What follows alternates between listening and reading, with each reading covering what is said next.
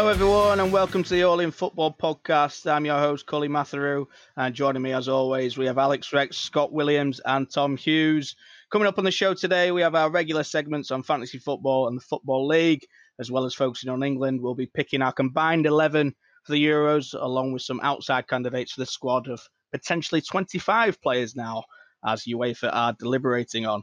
As always, if you want to give us a follow on social media, you can do on All In Football Pod on Instagram and All In Football P on Twitter. Right, no time like the present. Let's get stuck in. England 3 out of 3 in the international break. Some decent performances by a few players, and four at the back which is a surprise uh, given recent team selections.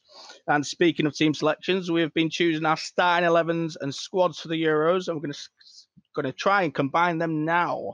So we've agreed on a 4-3-3 formation, and of course we're going to start with a very debatable position, and that's the goalkeeper. Scott, you and Tom have both stuck by Jordan Pickford in your 11s. Why have you kept the faith in him, and can we trust him? Uh, we've kept the faith faith in him because it's the right decision to do, Cully. Um, why is it the right decision to do? He's brilliant, isn't he? Really, you look at him past uh, track record down the years. He's he's outstanding. He's arguably the best shot, um, just blatant shot stopper in the Premier League. He's done it week in week out for England as well. I don't think you can really pinpoint too many times when he's made a big error for the team.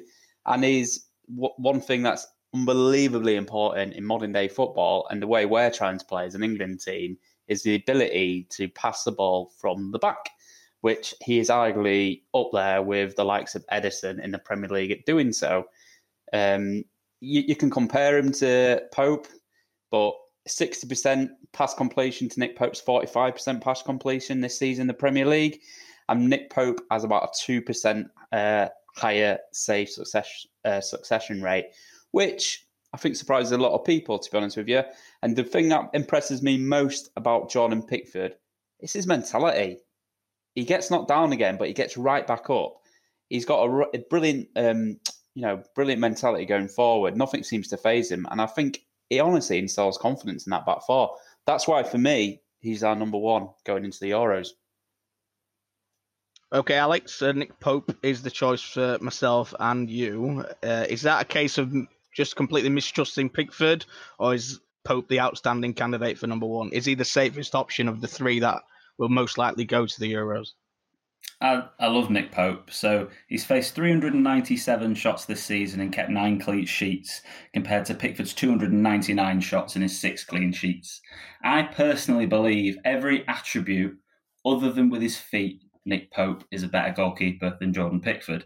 Unfortunately, he had his opportunity these three international games, and um, he kind of let me down, really, because I wanted to come onto this podcast and really, really back Nick Pope and say, "Don't worry, he'll be fine. I have confidence in him with his feet." But he really, genuinely worried me when he was trying to pass the ball out from the back. Um, but I honestly don't trust Pickford. He makes me nervous as a goalkeeper. Um, and actually, I think that if Dean Henderson gets a run in the United side towards the end of this season, uh, and he performs as well as he has done for Man United. Let's forget that one one save against uh, AC Milan where he went down a little bit too early. Um, I think actually, as an all rounder, he's probably not quite as good with his feet as Pickford. He's probably not quite as good a shot stopper as Pope, but all round he's uh, probably the more safer option.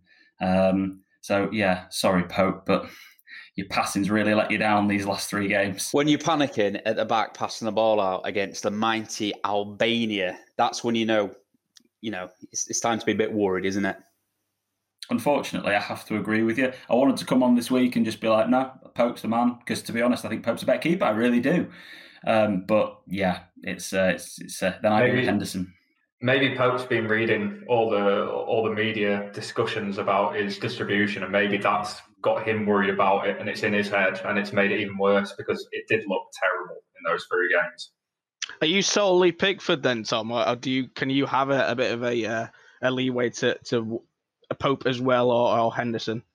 I, I think Pope and Henderson are better goalkeepers outside of kicking, but unfortunately, distribution is such a major part of the game. And I think if you watch Pope, if he distributes like he did in those three games against your your Frances, your Portugals, your Spains, any of the big sides when you come up against them. I think if you're fine against the, the lower ranked teams, but against those big teams, you give the ball away, you're not getting it back for a couple of minutes.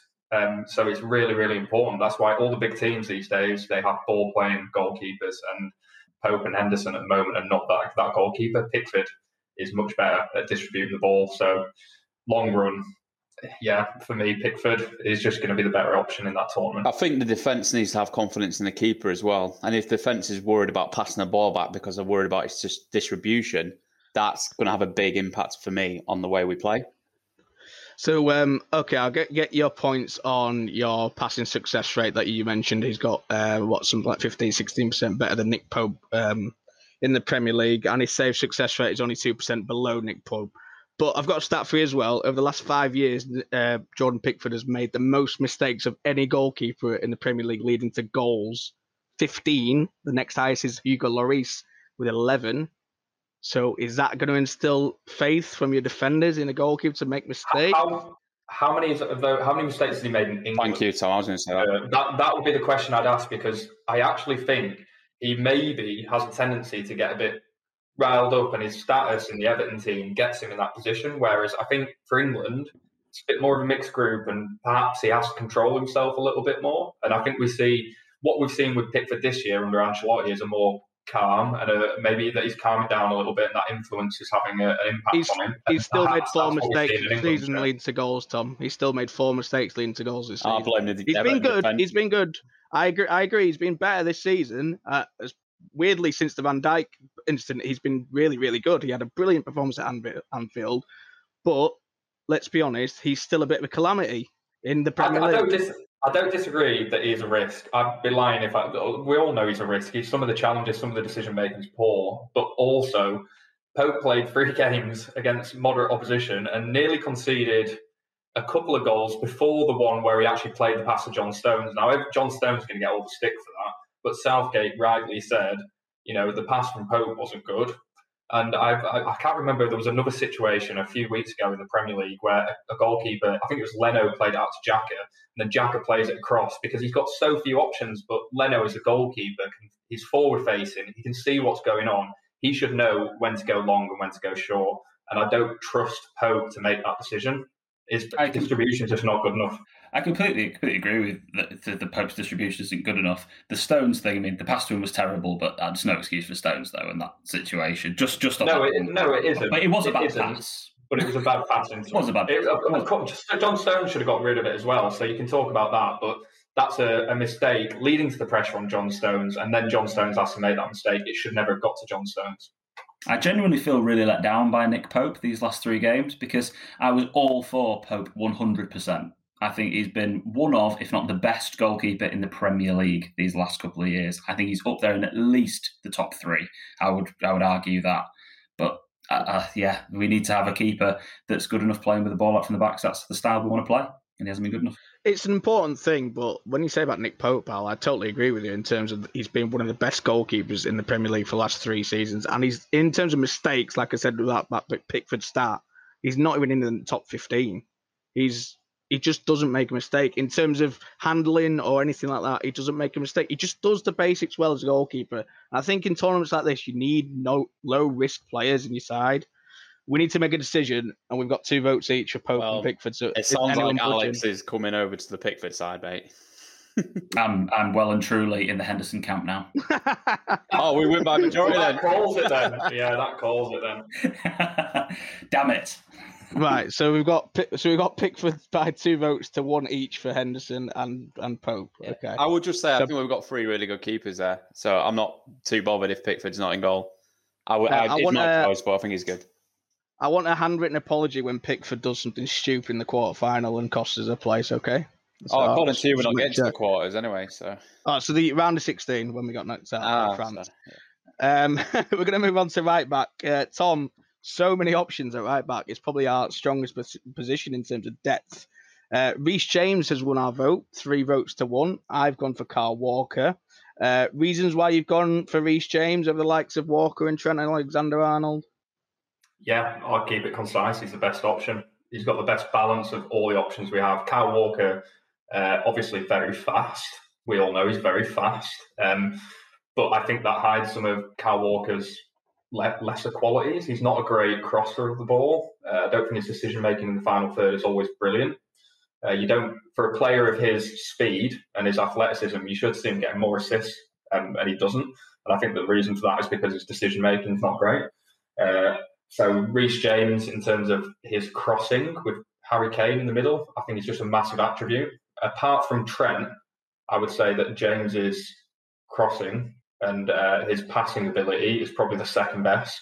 Uh, but where James has the, the, advantage over Trent, even if Trent has the confidence, is James is also excellent defensively. Um, so Reece James for me is part of a, a, very highly confident Chelsea defence at the moment, off the back of a lot of clean sheets. He's going to take that through into the tournament. I think he's an obvious obvious choice for me. We do have a lot of options at right back, but I, don't see that there's an argument for anyone apart from Reece James for me personally. I, I, it may end up being Walker, but just just to play devil's advocate on your you're saying defensively uh, Trent is worse than Reece James. Uh, Reece James out of Trent Walker, Aaron Wan-Bissaka, and Reece James has the worst duel percentage and the worst tackle percentage, and the, he gets take on he gets taken on past the most like all of them four, even Trent Alexander Arnold. So I do agree. Reece James is a very good, uh, very good player though and that's why we voted him in our side. Uh, Scott, I'm going to move on to centre backs. Um, pretty unanimous, Maguire and Stones for all of us. Um, are they solid enough as a back two? And do we need two defensive midfielders to protect them? Um, first, first and first question. There, I think they are solid enough as a back two. Um, I think they've looked pretty good the last few games I've seen them play. I think you've got two players there that have the right mentality. I've already um, touched on Pickford's mentality. I think Stones is he's openly come out saying he's been working with, um, you know, a mindset coach and this and that. And Maguire's shown over the last couple of years the amount of stick and pressure he has as Man United captain, and I think England vice captain now, is immense. And he's come out of it and he's playing unbelievable. I think them two together are work really well. There's there's been a lot of news in the press about them being mates growing up. I think that works well with them. I think it works well in other parts of the team. Mason Mount, Declan Rice, we'll probably touch on in a moment. But I think it's good for us now where we can just go back four, more or less done. I think that's really helpful for structuring the rest of the players. And it's not a position we've had for many, many years. So, yeah, I'm very confident for them to being our centre back partnership. And the second question, two CDMs. I think we do against the better opposition. But against your Albanians, I don't think we do. I think a Declan Rice can do a job in there. I think Declan Rice can do a job anywhere in the pitch, as you know, but I think he can do that on his own. But against better oppositions, slip a little Kalvin Phillips in there and they'll protect it well. Yeah, I agree with all of that. Um, Alex left back's uh, a bit of an odd one, if I'm honest, because we've always struggled to replace Ashley Cole for, for years now. But Luke Shaw's come out of nowhere this season uh, and unanimously wins our vote to start a uh, bit of a Cinderella story for him. Yeah, it's, it's it's great. He's to talk about mentality again. I mean, the, the man's come back from being called fat, overweight, lazy. In fact, he's been abused quite badly online for many years, and he's come back and shown some real character, real. He got abused by Jose Mourinho and openly in press conferences. Like, he's come back. He's shown his strength of character. He's got five assists for United this season. He's also scored a goal. Um, he he's most consistent pick. He plays every week. He's shown his fitness. And obviously, you look at Ben Chilwell's not 100% even in the Chelsea team at the moment. I think we've got two really good left backs actually there. I really do. And I do think Aaron Cresswell has been fantastic this season as well. He's been the top scoring defender in fantasy football this year. I think he's a top, top, top left back. And also, he could play left centre back as well if uh, Gareth decides he's going to mess about with uh, back fives again. But yeah, Luke Shaw, number one pick. I think that's relatively comfortable and unanimous across the board. Did look good last night, Joe. Well, though, I thought. Oh, he's, a, he's a top player. If he started left back, I wouldn't be upset about it. Yeah. But Shaw is Shaw is the number one pick, I think.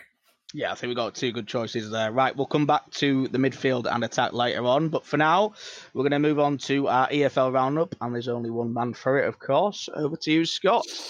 Cheers, boys. So, yeah, no championship football this weekend with the international break. But looking ahead to the weekend, we have a bank holiday football fiesta games on Good Friday and Easter Monday. So, slight little look ahead to the Championship. Watford versus Sheff Wednesday and Birmingham versus Swansea. They stand out for me as the top two fixtures. Big points needed at both ends of the table. and one for the acca for the Championship. Norwich to win away at Preston. Best away record plays the fourth worst away, uh, sorry, fourth worst home record. I fully expect Norwich to bounce back after the draw last time out against Blackburn. Over to League One, the big eye catching result this weekend was Peterborough's 7 0 demolition job against playoff chasing Accrington. This win and Hull dropping two points against Gillingham means the Posh close the gap to Hull at the top to just one point with a game in hand. Sunderland won to keep the pressure on the top two, while it's no win in their last five games with Donny. They're really struggling um, after Darren Moore's exit to Sheff Wednesday. Actually sees them slipping outside the playoffs. At the bottom, AFC Wimbledon beat Northampton in a massive relegation six pointer to close the gap to safety. Looking ahead to the weekend, Pompey play Rochdale, Ipswich versus Bristol Rovers, and Swindon versus Blackpool stand out for the main games on Friday. Again, massive implications at either end of the table. There's only in League One, it's fantastic. There's only about three teams in the whole league that really don't have a lot to play for. It just means every game has massive, massive implications for the rest of the season. And one for the acca, Peterborough versus uh, Fleetwood versus oh, Peterborough versus Fleetwood over 2.5. Getting so excited about Posh because they're just bagging the goals lately. I can't speak solely for the fact that it is Peterborough. We've got the old school Peterborough um, back with us. There's been 20 goals in their last three games. So just bang it on. It's going to come in. Uh, over to League Two. Cheltenham lost to promotion chase and Morecambe to lose top spot to Cambridge, who beat Carlisle 1 0. Bolton beat Forest Green Rovers in a top of the table clash. 13 games unbeaten, including 11 wins, is absolutely outrageous form from Bolton who are now just goal difference away from one of those three automatic promotion places. At the bottom, Grimsby can only draw with struggling Walsall, while Southend picks up a massive win to close the gap to Barrow to three points, who lost. On Friday, leaders Cambridge played sixth place Morecambe, and second place Cheltenham played third place Tranmere. expect plenty of movement at the top this weekend, and one for the acca in the League Two. Salford versus Grimsby, under 2.5. Four of Salford's last five have all been under 2.5, while Grimsby have only scored four goals in their last seven away games. Don't expect many fireworks on that one. And that's my roundup for the week. So back to you, Cully. Sounds scorches for that, mate. Right, back to England now. We're going to talk midfield three. Um, probably five or six players in contention for this one, but you've also got some outside shouts that may not even make the squad, if I'm honest. So people like James Ward-Prowse, Harry Winks, uh, Jesse Lingard, Maddison, Bellingham, Barkley, the list goes on. Uh, I think the easiest way to do this is to pick our midfield three together uh, and instead of position by position. So I'll come to you first, Tom. think what are your midfield three selections and why? It's so hard. It's so hard. Oh. I've said it before. I've said it before. So Declan Rice. Uh, uh, is it so uh, hard because you? Is it so hard because you want to put Kalvin Phillips in? yeah, pretty much. Pretty much. Pretty much. Uh, I really, really want to put Kalvin Phillips in, but I've already said on previous podcasts that I think if it comes down to one CDM, I do genuinely think that um, it's going to be Rice. Uh, so I'm going to stick with that, Rice. And uh, he impressed me against uh, Poland. The bits I saw of him, he was good in space. He played a lot of progressive passes. So I'm happy to keep Rice in there. Um, I think what Scott mentioned previously about playing two, uh, yeah, I, I, would be happy against happy with that against the better teams, perhaps. Uh, but certainly, I think we should try and play progressive football. And if you're going to do that, it's Declan Rice. Um, God, Mason Mount yeah, I think Southgate's faith in him is not just that he likes Mason Mount. I think Mason Mount is a brilliant player. He looks really good when he plays for us, uh, not just for Chelsea. Uh, again, he look always looks like he's got something creative in him. A little bit similar to Jack Grealish. He looks like he can just unlock unlock that door, unlock that difficult defence to break down. Um, and for me, uh, the third choice is going to be uh, it's going to be Phil Foden. Why is that? Why is that? I don't think I need any more explanation for that, do I? I he's just brilliant. He's, uh, he's majestic on the ball, and you have to get him in somewhere.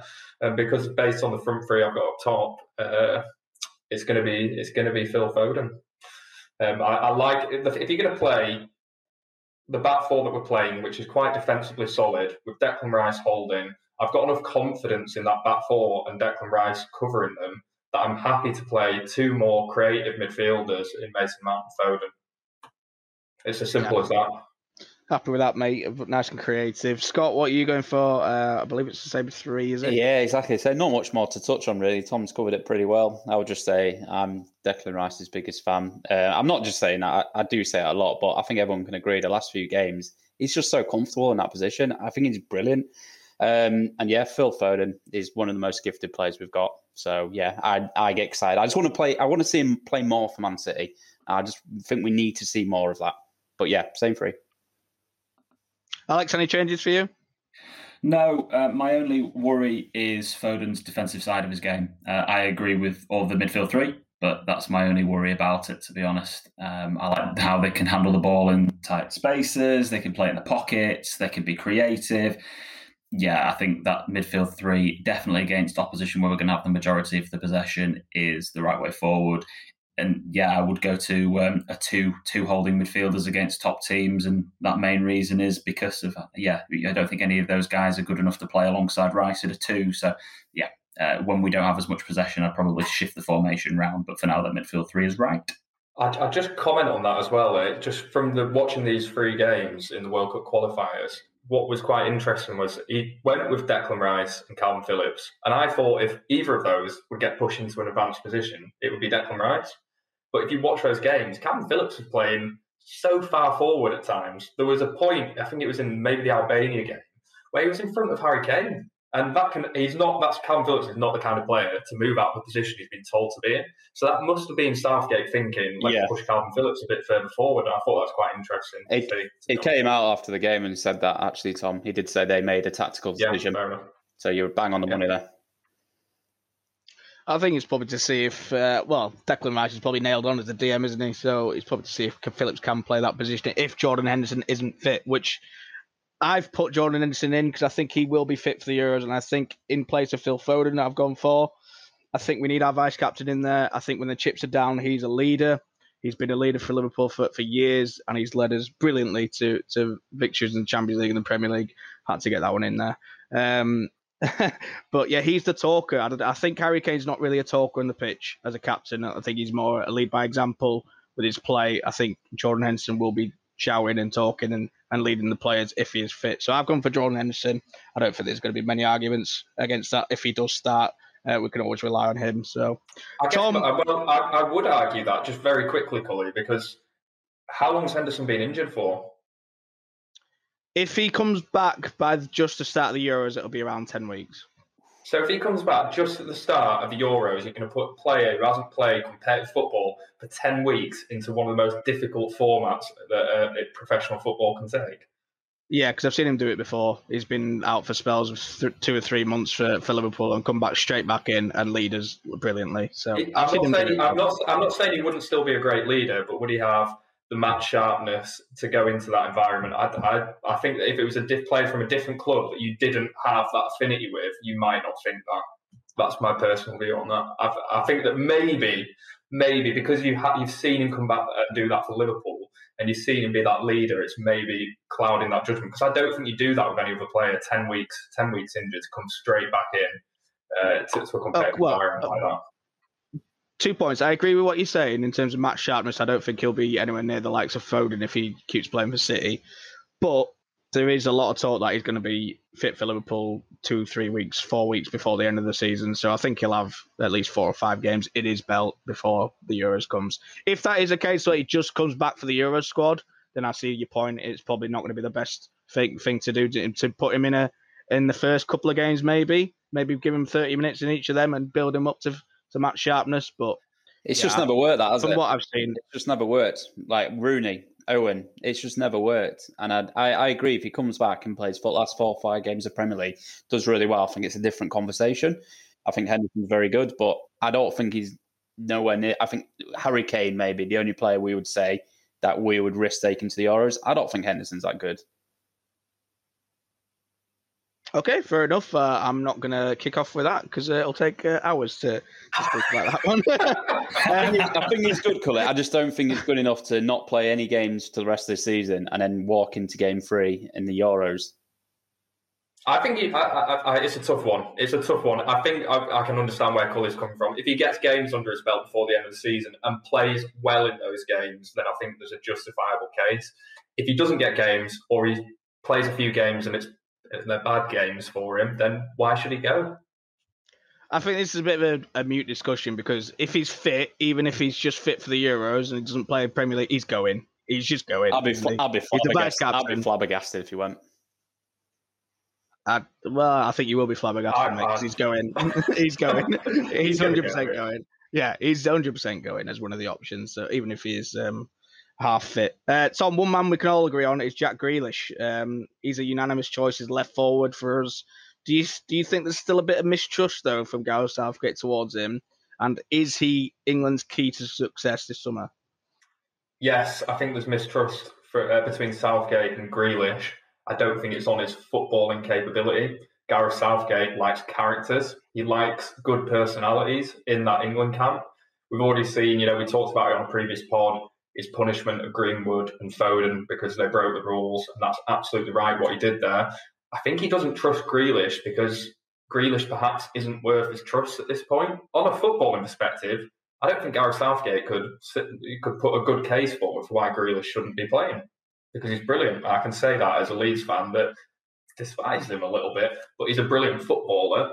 Uh, I don't think there's any doubt there. So the only thing that I can think that explains why he doesn't like it uh, doesn't like Grealish is because of his character. Some of the mistakes and some of the choices he's made on a personal level don't make him a good role model. And Gareth Southgate likes good characters in that squad. I, I think that's the only thing I can think of. But football quality, he should be playing. He's brilliant, and he's looked good for England as well. Do you think he's the, he's the key then for England to, to win the Euros if if we've got a chance? No, I think the key for us, if I'm being really honest, is Harry Kane because I, I, genuinely think when Harry Kane's on form and he's, he's firing, he'll score goals that aren't necessarily goal scoring opportunities. Um, I'd like to see a lot of the analysis of England over the last few games has been Harry Kane dropping too deep. I'd, I'd, like to see him stop doing that quite as quite as much because we want him in those dangerous areas. I, I think the key is Harry Kane. He's going to have so much quality. Even if Grealish doesn't play, you've still got Mason Mount, you've still got Foden, you've still got Sterling, you still might have Sancho. You know, injuries injuries provided and all that kind of thing. If you've got that much creativity, your most important man is your goal scorer. If Kane's firing, well, we could win the Euros. Mm. Scott Sterling just edges the vote on the right hand side. Um, mm. He's got two votes compared to Sancho and Rashford's one. What does he give you that's different to say a Sancho or a Rashford? Yeah, I think for me, Sterling gives you consistency. Yeah, I know, I know he, he misses some chances and sometimes plays the wrong balls, but I think he gives you that consistency. You know, for me, you know you're always going to get at least a seven out of ten from every game, and there is going to be some tens out of tens in there. He's looked really good, I think, the last few games for England. I've been very impressed with him. Um, Sancho's not been, he's been in dippy form, and Rashford's been in dippy form. So I think Sterling's been playing well. He, he's got a few Man City players as well in that squad with him. And I've been impressed by, I keep saying mentality and leadership. Sterling, I think, is one of our leaders on that pitch as well. He's, he had the captain's armband the other day and he impresses me. And I've, I've, I've seen him there for Man City a few times. I think he's going to be there. I just hope we get firing Sterling and not I can't, you know, finish a finish a shot for Toffee Sterling going into the Euros. But yeah, for me, it's got to be Sterling. I just Alex. my personal opinion is Raheem Sterling is one of the most overrated players in the Premier League. Uh, he is not world class that everyone talks about him as. He is still yet to score in a major tournament. And you talk about the quality of clubs that he's played, the quality, sorry, of nations we played against in the last World Cup. He's never really scored a big goal for Man City. He's never really dragged them through a game and made that made that difference. Um, it, it's against big teams. I think he's scored four in forty appearances in the Premier League. Uh, uh, overall, I think he's a I think he's a very good player, but he is just he doesn't even touch world class for me. Who have you got? Who would you, who would you play then? I'd play Sancho. I think they. I don't mind I think, that. I don't mind that. I think as well, one of the other key things as to why I'd play Sancho on the right hand side is because he that's his specialist position. Whereas Sterling can play on the right, but he is just like Rashford in terms of he likes to play on the left hand side and cuts in so much. Um, personally, yeah, on the right hand side, I'd, I'd, play Sancho. I, am just not the biggest Sterling fan. I can't can't say I, it's the if I'm on a, if I'm watching England play football and I think, God, we need a goal. We need somebody to change this game. We need someone to pull this through in a big moment. I just don't look at Raheem Sterling and go, oh, do you know what? He's the man. In the Champions League, against all the big teams, he's failed to score. He's got one goal against Real Madrid in nine years in the Champions League. Sorry, seven years in the Champions League. Scored against, just, scored against Spurs, didn't he? He did. He did score against Spurs, yeah. But they still are got you, knocked out. You, that. Are you classing Spurs as a big club, though? Uh, uh, well, I mean, the goal was ruled out for VAR, wasn't it? But uh... let's the... let's not offend anybody else in this pod.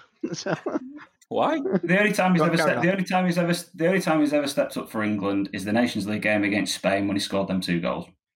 And that's the I, I just cannot think of another time. Do you know what? I don't I don't normally like backing down, but all the points Alex has just made has made me and I love Raheem Sterling, so I disagree that he's not world class. I think he is, but I think for City he gets so many chances and so so many options, so many opportunities that he eventually gets assists, gets the goals.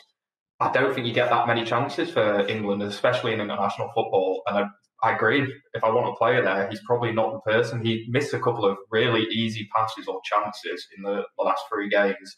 I think against San Marino, he looked so hungry for a goal that he, the first 10 minutes, he was just flying shots all over the place, being really wasteful. So you've sold me. I'm, I'm changing mine, Sancho.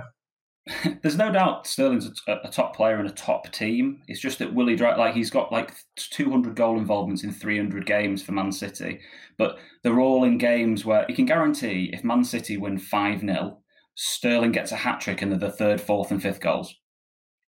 Every time. They're, they're never the first or, or, or pretty rarely the second. He got one assist in the World Cup and it was against Panama. I just yeah, I, I, don't want to turn into Slate and Sterling show because I think he's still probably one of our best options in that position. But yeah, I just I think Sancho's he's, the man over him. He says that after five minutes of bashing Sterling. Um, I was going to say, yeah. just I've just clarify, for... he's a Man United fan as well, so there's no bang at all. Never no, scored against Man United still. Yeah and Sancho's going to play for United next year, remember? So yeah, no bias at all there. Uh, I've gone for um, Saint Marcus Rashford himself. I think if you pick one of the three of them, they're very much a much of the muchness anyway. They're very similar players. They're all direct. Take on the fullback, get to the byline. Uh, I like to have a shot, so I think any of those three would be good options. Uh, you're going to have two of them on the bench anyway, most likely, uh, if Grealish starts. So yeah, good options for us to have. Uh, Alex, we're going to continue the, the Harry Kane loving. Um, he's obviously everyone's choice is unanimous number nine for us. Um, is he the best striker in the world for you? That's why I had to like bash on Sterling for a bit because this point's just a, a mute point, like you would say, Cully. It's just it, like he is just one of the best strikers in the world. I don't think he's the best, but he is up there in that upper echelon of the Lewandowskis, the Haalands, um, the Agueros when he was fit. That sort of style of player through the middle who is top class. Um, would I agree that he should be our captain? I'm not too sure. Like you say, he leads by example rather than by sort of organisation, etc. But you can't. I don't know about his character in the dressing room, etc. He's obviously a top top player. He's obviously our number nine, and I agree with Tom. If he bags a load of goals, I think we win the whole thing. I think when you if, if you've seen that Spurs documentary, he's I think he is a voice. I think he's more of he surprised me how vocal he was in that change room. You'd have thought he was a captain and not Lloris. I, I, I he impressed me in that, if I'm honest. I think I agree with you there. So much that's why he drops deep so much in the games because he wants to lead. He wants to lead by example and get involved and show that he's willing to do the work. But sorry, Cully, I'll cut you off there. Go on. No, no, no. I agree. I agree with what Scott's saying in terms of watching the documentary. I definitely think he has a voice there, but he didn't really inspire me in terms of the the, um, the team talks he was giving. Pretty much, it almost made me laugh if I'm honest. But um, yeah, I, I agree with what Alex is saying. I think he's one of the best in the world. Lewandowski is the best for me in the world. Didn't score um, anything when you were that, did he? Wonder why. Right. Okay. The big reveal of our combined 11 isn't far away. In fact, it's just after this fantasy football section. Big nine week game weeks to come. Alex Rex, take it away, mate. Well, thanks, Cully. I love to take an international break to really take stock and reflect on the season so far and have a look at where I've done well and where I've done badly. And um, my main issue this season, when I look back at the numbers, was my captaincy picks for the season. So um, currently, I sit at 247,000th in the world, which is quite a long way off my best ever rank of the top 10k. I've got my wild card and my triple captain left. I was at 2.4 million at one point, so I can't complain about where I'm at. Um, but my captaincy picks, I've had 11 times when I've failed to get more than three points of my captain this season of 29 game weeks. And that's only accounted for 22% of my points. So, one of the things I'm going to be focusing on really tightly is making sure that when I look at my forward facing transfers to come, I'm going to make sure I've got a top captain for each of those game weeks anyway. But my aim is to come top 1%. I always want to come in the top uh, 80,000 managers if there's 8 million playing. And I'm going to be looking at using my wild card in game week 31 and my triple captain after the announcement of Spurs game week in game week 32, double game week in game week 32 against Everton and Southampton.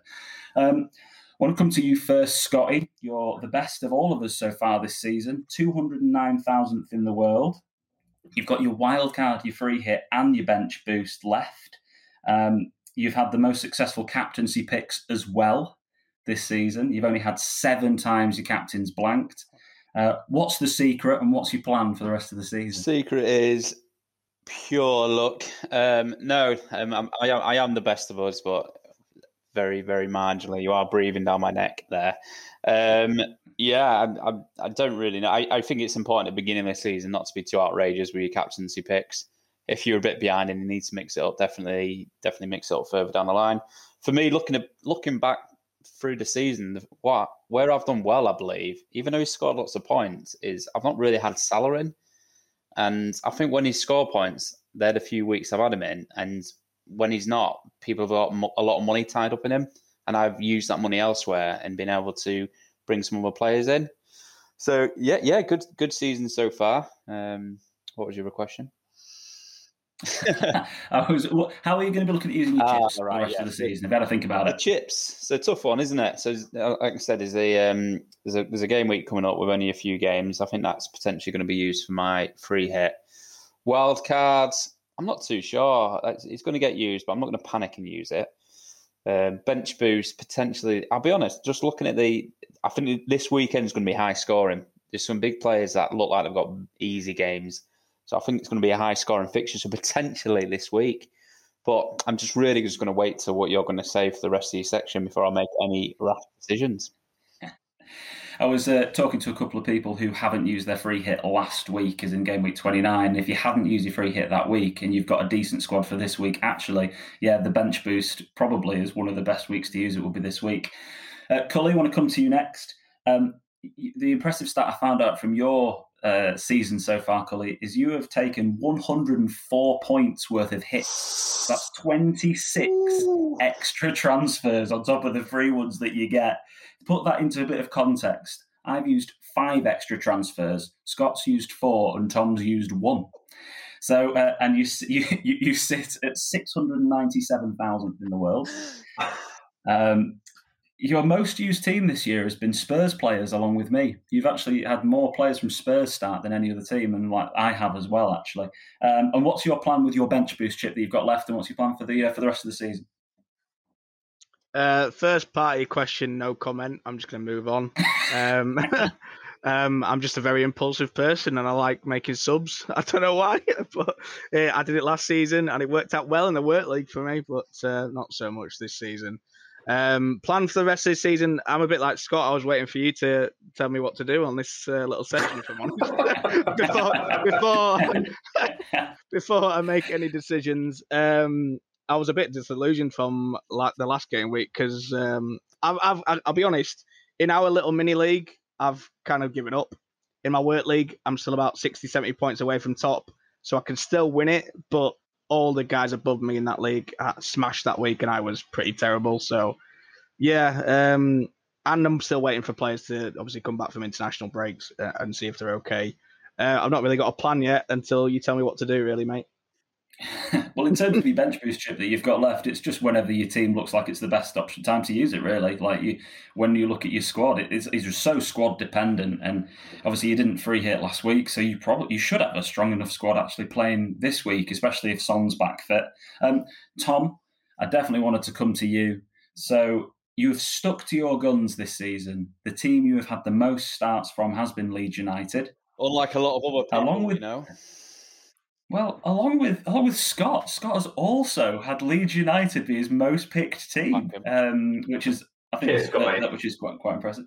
Um, 1.6 million in the world, Tom. You've got your wild card and triple captain left. It has to be said, you have more than halved your game week rank. You were 3.5 million in the world at one point, and now you're at 1.6 million. So you you've actually you've you've done really well the second half of the season. Um, you've been the worst in terms of captaincy picks. That's because you forgot to change it from Heung-Min Son for about ten weeks. But still, he did he did relatively well.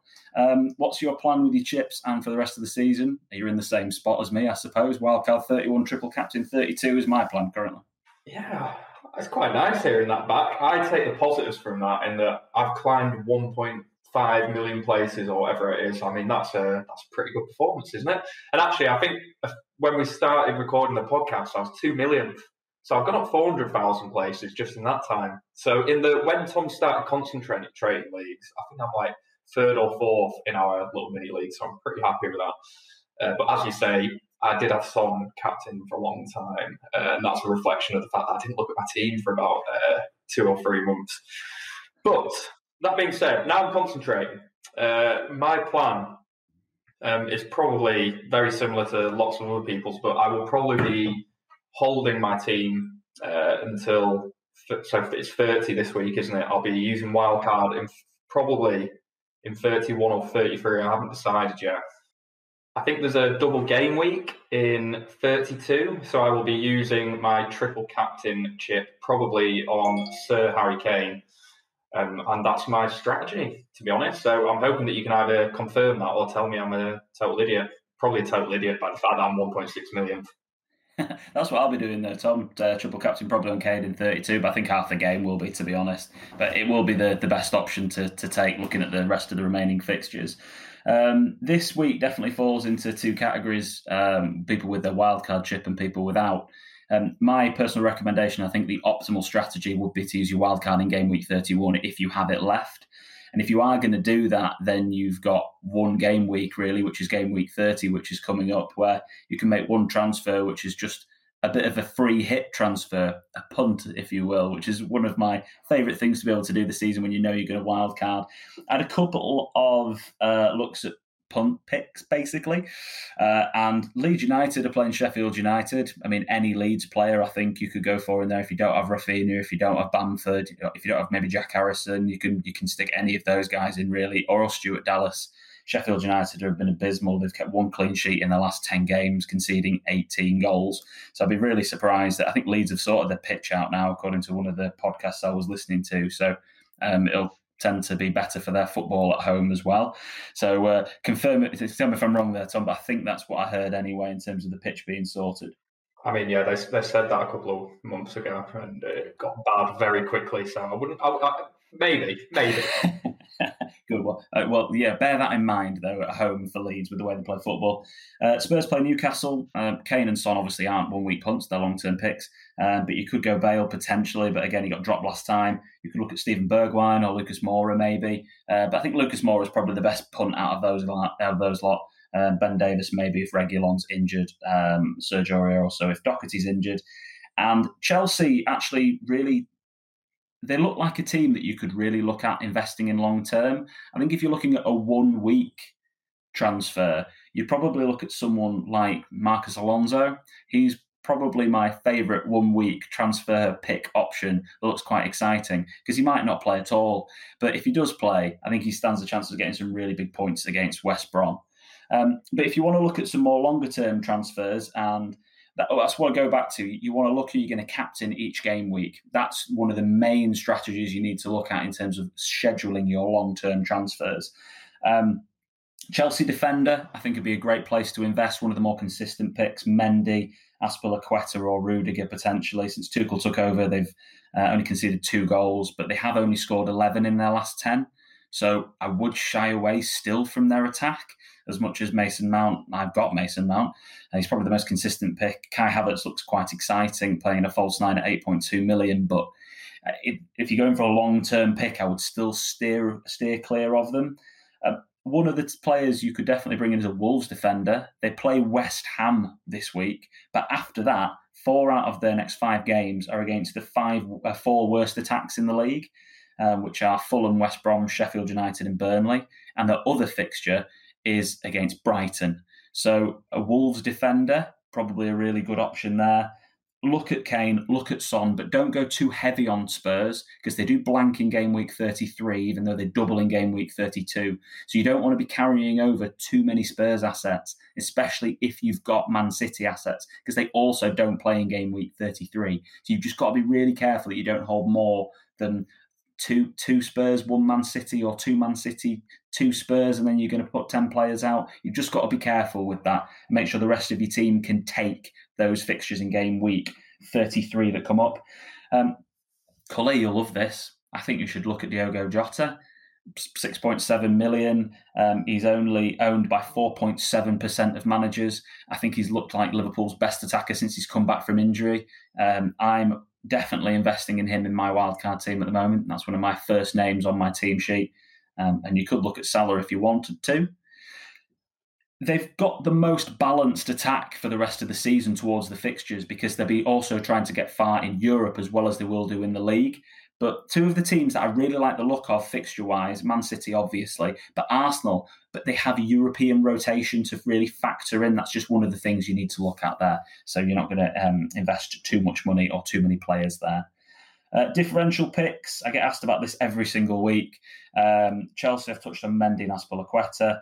I've touched on Boly Saïss or Coady as a Wolves defender. Jota I've touched on as well as Rudiger, Havertz. Um, Lacazette or Odegaard, I'd look at one of those guys. Arsenal's fixtures are the best for the running. I'm going to have one of those two guys in my team, probably Odegaard. And also Kelechi Iheanacho, 5.7 million and still only 2.9% owned. He's going to start. It's not a flash in the pan. He's, out, he's outperforming his stats by a long way. And I think it looks like a really, really good option moving forward. Um, captain this week, it's either going to be Kane, Bamford Raphinha, or Bruno. Um, for me, I think it's going to be Bruno because I don't have Kane still. Uh, I had Kane in my free hit team, but I don't have him in my actual team. Um, but any of those four guys for me, absolutely fine as captain picks. Outside differential one, you could look at Richarlison. Um, and to cover the news that you really need to consider this week that we've touched on a few times, but just to clarify, double game week for Spurs.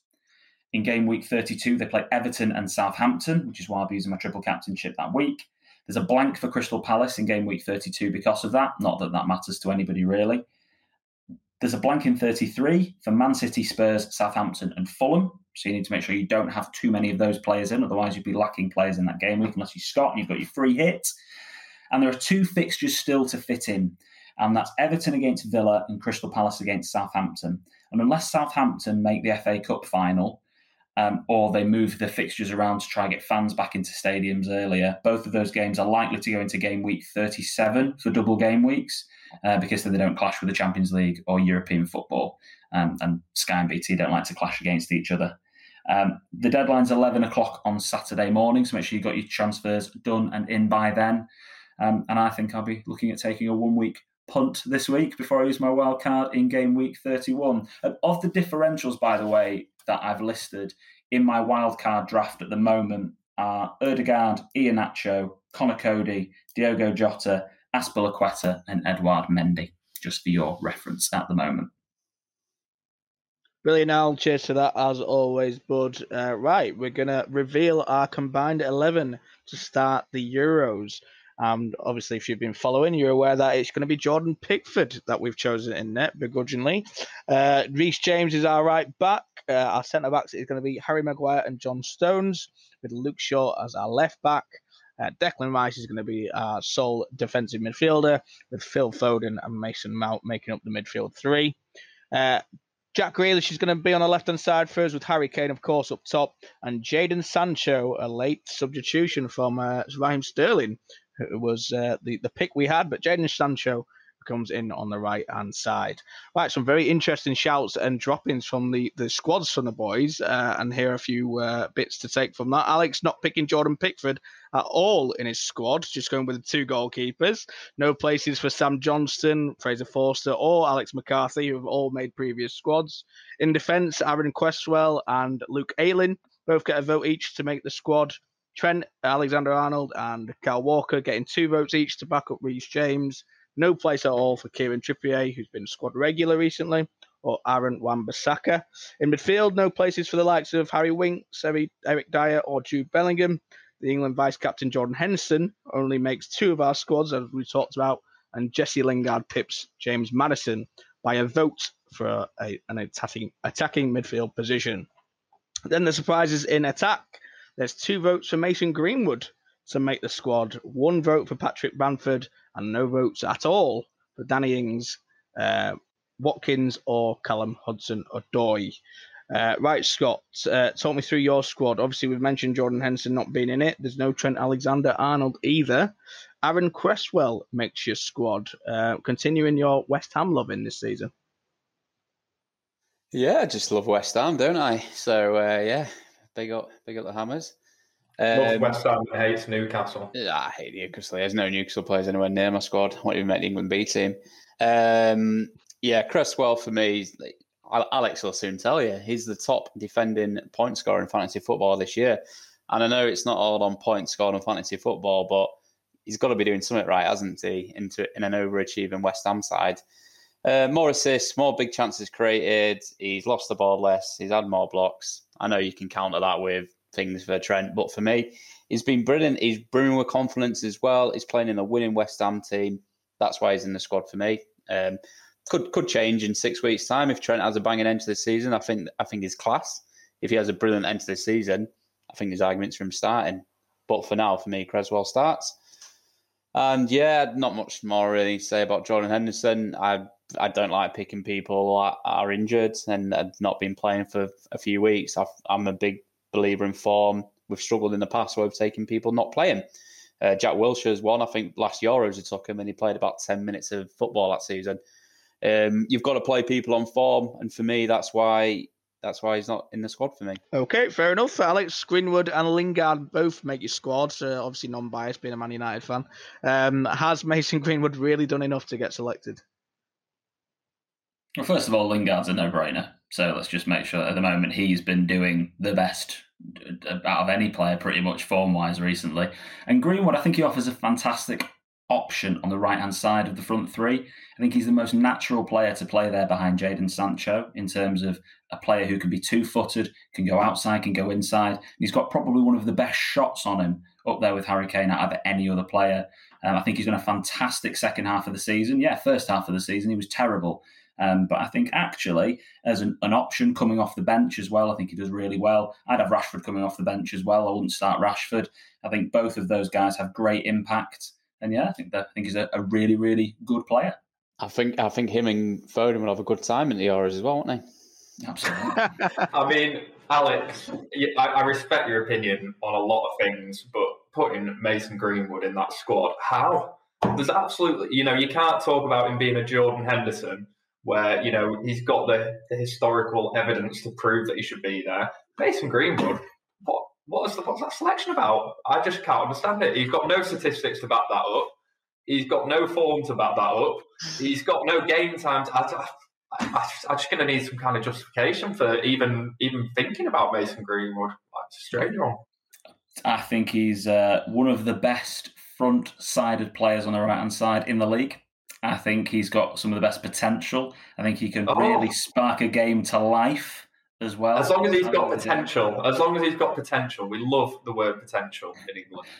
he's not. We've had potential. We've had potential since I could. Uh, I could understand commentary. You know. Yeah, I think he, I think he's a really good backup for Sancho on the right hand side. That's why I think he's a the, a good option to have in the squad.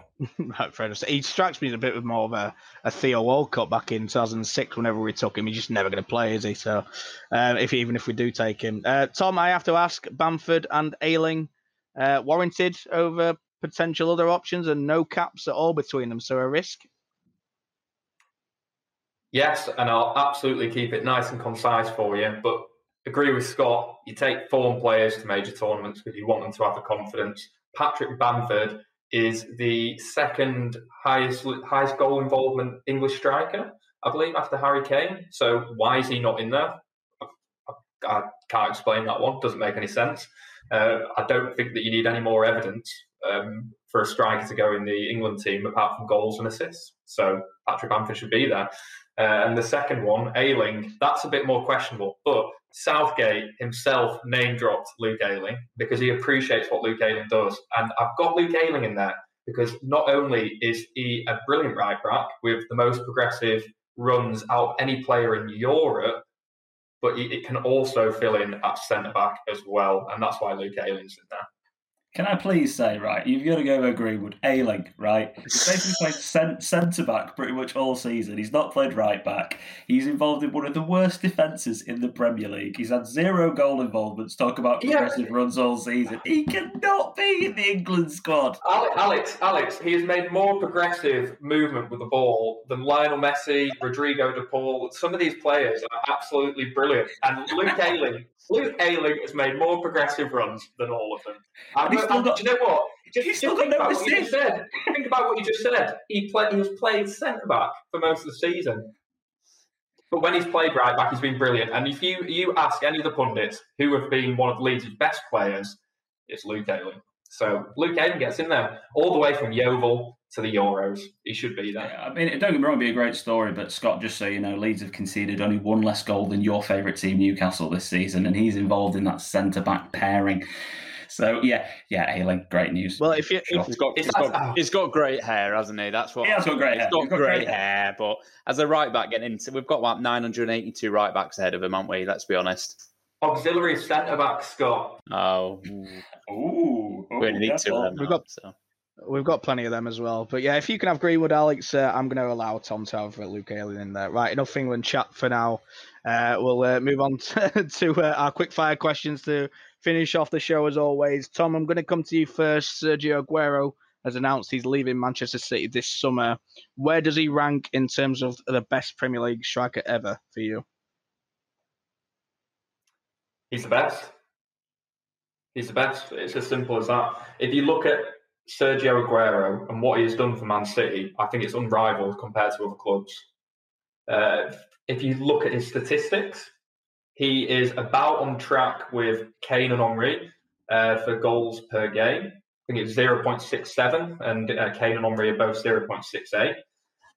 But he's got two titles. Uh, he's got sorry, uh, four champions, uh, four Premier League titles, five League Cups, an FA Cup, so he's got more trophies than either of those players. Um, and a, a, stat that I'm really shocked at because I know Aguero is injury prone, but he's had 608 days of injury during uh, football seasons. He's missed 106 games while he's been at City. That's the best part of three seasons. What would his numbers be if he had been fit the whole time? It's scary. So uh, for me, having looked at all that, Sergio Aguero is the best he's completely changed the landscape of Man City as a football club. Okay, fair enough. Alex, what do you think of the Women's Super League getting a big TV deal with Sky Sports? Great to see, I think. That's amazing. A few stats on that and facts. 44 games Sky Sports are going to show. 18 are also going to be shown on BBC One and Two mainstream. Um, 15 million pounds worth of investment from Sky, and the deal runs till 2024. Um, FA Player will show the rest of the women's games uh, on uh, online for the other 132 matches or the total 132 matches. Um, the Women's Super League will keep 75% of the money and 25% will go to the Championship, so there won't be a massive disparity between the two leagues, I think is a fantastic touch. Uh, the game times will be 6.30 on Friday, 11.30 on Saturday, 12.30 and 6.30 on Sundays. It's just a fantastic step forward for equality and inclusion. And there'll be it'll really help with the central investments into the facilities, youth investment, and all of the opportunity that young girls will get across the country to play football. And also, in the meantime, will attract the best talent from across the world. Um, and it's just great that it's happened one of the same weeks as Rebecca Welch becomes the first female official to referee a football league game, uh, Harrogate against Port Vale. Um, Sian Massey-Ellis was said uh, talking about it recently and she was like, the more it's on, more it's on TV, the more it takes away from that stereotype and culture. Um, she talks about women in the game. Uh, the more diversity you have, uh, the more it doesn't look any different to people. And the more normal it is, the less challenging it is. And I agree with her entirely. Um, I think it's a fantastic, massive step forward for the women's game. It's great news. Yeah, brilliant. Um, Scott, the England under 21s, a uh, bit of blow yesterday when conceding the last minute goal to get knocked out of the Euros. Um, why has it not worked mm-hmm. out better? And is it an impossible job, like ADB always said? It's a tough job, isn't it? Let's be honest. Uh, it's not worked out. I think when you look at certain uh, countries around the world, they keep their pack of players for the majority of um, qualifying periods and um, major tournaments. They keep them together. They very, very, very, very, very, very rarely get poached by the senior team. What we love to do is see someone perform in eight games in the Premier League and go, yeah, you can join us in the proper squad now. Take them away from that uh, Euro under 21 environment. And yeah, we just struggle because we just keep pin, picking the best players out. And having them, Saka brings to mind. We've had loads down years. So yeah, that's why if we keep doing that, we'll never win anything at Euro uh, at youth level, uh, on the 21 level. So yeah, that's why. Right, okay, we're going to wrap it up there, lads. Um, there's a few more questions that will ask next week, um, but let's call it a day. Uh, thanks as always for your time. Um, next week we've got some big Premier League games to react to, including Manchester City, Leicester, Arsenal, Liverpool. will also be reacting to the Champions League as the quarterfinals take centre stage. As always, please gamble responsibly. If you want to follow us on social media, please do so on All in Football Pod on Instagram and All in Football P on Twitter. Have a great weekend, guys. Thanks for listening, and we'll see you later. Thank you.